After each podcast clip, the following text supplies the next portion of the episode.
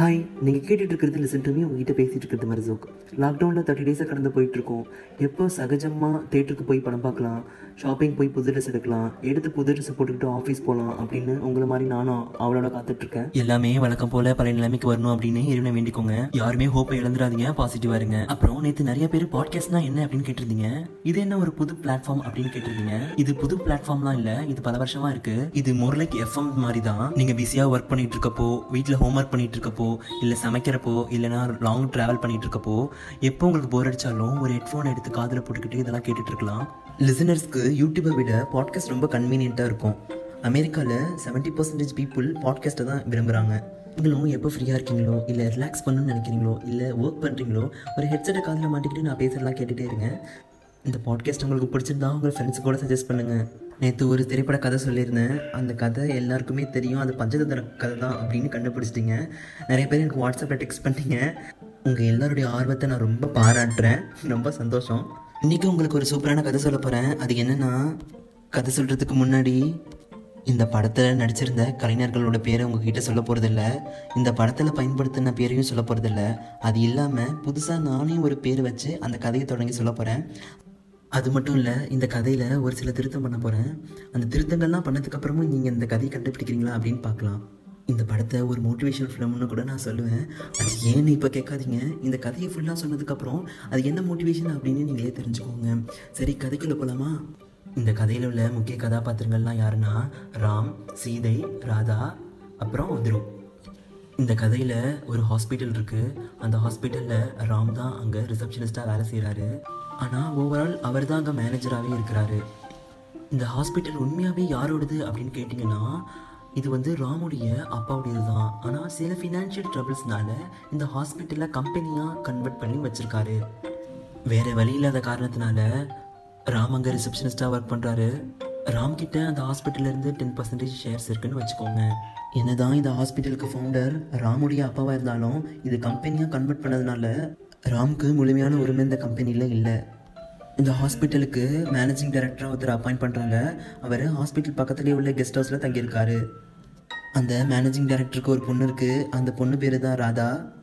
கொஞ்ச நாள் போக ராமுடைய நேச்சரான கேரக்டரை பார்த்து ராதாவுக்கு ராம் மேலே லவ் வந்துடுது ராதா ராம் கிட்ட லவ் சொல்ல போகிற நேரத்தில் ராம் தன்னுடைய ஃப்ளாஷ்பேக்கை ராதா கிட்ட சொல்கிறாரு அது என்னென்னா இதே கெஸ்ட் ஹவுஸில் வேறு ஒரு மேனேஜிங் டைரக்டர் இருந்ததாகவும் அவருக்கு ஒரு பொண்ணு இருந்ததாகவும் அந்த பொண்ணு பேர் சீதை அப்படின்றதையும் சொல்கிறாரு அந்த சீதையை தான் சில வருஷத்துக்கு முன்னாடி இவர் உயிருக்கு உயிராக காதலிச்சதாகவும் சொல்கிறாரு அங்கே ஒரு ஃப்ளாஷ்பேக் ஓப்பன் ஆகுது. சீதைக்கு ஹேரோஸ்டர்ஸ் ஆகணும்னு ஆசை. சீதையோட அப்பா கொஞ்சம் வறுமையில் இருக்காரு. சீதையோட அப்பாவுக்கும் சீதையோட குடும்பத்துக்கும் ராம் தான் கொஞ்சம் கொஞ்சம் ஃபினான்ஷியல் ஹெல்ப் பண்ணிட்டு இருந்தாரு. அதை பார்த்து சீதைக்கு ராம் மேலே ஒரு லவ் வந்துடுது அந்த சீதை வந்து ராம் கிட்ட சொல்லிடுறாங்க. சீதையும் ராமும் லவ் பண்ணிகிட்டே இருக்கிறப்போ அங்கே தான் ஒரு ட்விஸ்ட் வருது. அது என்னென்னா ராமுடைய ஒரு ஃப்ரெண்டு இனிஷியல் ஸ்டேஜில் ராம் கூட தான் இருந்திருக்காரு. அவர் பேர் துரு. அவர் வந்து திடீர்னு ரிச்சாகவும் ஸ்மார்ட்டாகவும் மாறிடுறாரு. ஸ்மார்ட்டாக மாறின துரு திடீர்னு ஒரு நாள் சீதை ஃபேமிலிக்கு ஹெல்ப் பண்ண சீதையோட அப்பாவும் அம்மாவும் சீதையை துருவுக்கு கல்யாணம் பண்ணி கொடுத்துடலாம் அப்படின்னு பிளான் பண்ணுறாங்க இந்த சமயத்தில் ராம் ஒரு நாள் ஷாப்பிங் மாலில் துருவை பார்க்குறாரு துரு சந்தோஷமாக வேற ஒரு பொண்ணு கூட இருக்கிறத பார்க்குறாரு இந்த விஷயத்த ராம் சீதை கிட்ட வந்து இந்த விஷயத்த சொல்றாரு. ஆனா சீதை இது எதுவுமே நம்பல. அது மட்டும் இல்லாம அது மட்டும் இல்லாம துருவ தன்னை கல்யாணம் பண்ணிப்பாரு அப்படின்னு சொல்லிட்டு வேற ஒரு பெரிய வீட்டில் போய் செட்டில் ஆயிடுறாங்க. இந்த விஷயத்தெல்லாம் ராம் ராதா கிட்ட போய் சொல்லிட்டு இருக்காரு. இதை கேட்டதுக்கு அப்புறம் ராதாவுக்கு ராம இன்னும் ரொம்ப பிடிச்சு போயிடுது. சில நாட்களுக்கு அப்புறம் ராம் சீதையை பார்க்குறாரு அவங்க ரொம்ப கஷ்டப்படுறத அவர் கண்ணால் பார்க்குறாரு திரும்பவும் ராம் சீதைக்கு ஃபினான்ஷியலாக ஹெல்ப் பண்ணும் அப்படின்னு நினைக்கிறாரு. சீதைக்கு ஏர் ஹோஸ்டஸ் ஆகணும்னு ஆசை இருந்தது. அந்த ஆசையை நிறைவேற்றணும் அப்படின்னு ராம் நினைக்கிறாரு. அதுக்காக ஹாஸ்பிட்டல்ஸில் தன்னோட டென் பர்சன்டேஜ் ஷேர்ஸை விற்று சீதையை ஏர் ஹோஸ்டஸ்க்கு படிக்க வைக்கிறாரு. ஹார்ட் ப்ரோக்கனில் இருக்க ராம் கிட்ட வந்து சீதை தன்னோட காதலை சொல்கிறாங்க ஆனால் ஏற்கனவே ஹார்ட் ப்ரோக்கன் ஆன காதல் திரும்பவும் வராது அப்படின்னு சொல்லிட்டு ராம் இதை அவாய்ட் பண்ணிடுறாரு. இதை பார்த்துட்டு இருக்க ராதாவும் தனக்கு ராம் தான் வேணும் அப்படின்னு ராமேல ரொம்ப அட்ராக்ட் ஆகிட்டு ராமையை திருமணம் பண்ணிக்க விரும்புகிறாங்க ஆனால் ராம்க்கு தன்னோட அப்பாவுடைய ஹாஸ்பிட்டல் கிடைக்காமலே போயிருச்சு. இதுதான் இந்த படத்தோட கதை. இதையே மோட்டிவேஷனல் ஃபிலிம்னு சொன்னேன்னு இப்போ சொல்கிறேன் இது முந்தா நேற்று சன் டிவியில் தான் இந்த படத்தை பார்த்தேன். இந்த படத்தோட பேர் உன்னை நினைத்து. இந்த படத்தில் சூர்யா லைலா ஸ்னேகா நடிச்சிருப்பாங்க. இந்த படத்தில் என்ன மோட்டிவேஷன் இருக்குது அப்படின்னு கேட்பீங்க இந்த படத்துலேருந்து life will always give you second chance அப்படிங்கிறது நல்லா புரியுது.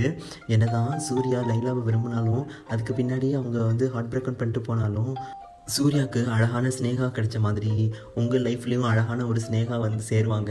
அதனால் ஹார்ட் ப்ரோக்கன் ஆன பசங்க கவலையே படாதீங்க ஆல்ரெடி ஃபஸ்ட் சான்ஸில் இருக்கவங்க அதை மிஸ் பண்ணிடாதீங்க. ஃபஸ்ட் சான்ஸை மிஸ் பண்ணவங்க செகண்ட் சான்ஸை எக்ஸ்பெக்ட் பண்ணிட்டு உட்காந்துருங்க.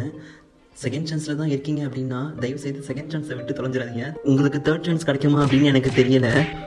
Life gives you second chance இந்த கதை உங்களுக்கு எப்படி இருந்தது அப்படின்னு வாட்ஸ்அப்பில் ஷேர் பண்ணுங்கள் இந்த பாட்காஸ்ட் உங்களுக்கு பிடிச்சிருந்தா உங்கள் ஃப்ரெண்ட்ஸ் கூட ஷேர் பண்ணுங்கள் இந்த நாள் நல்ல நாளாக அமையட்டும். Bye bye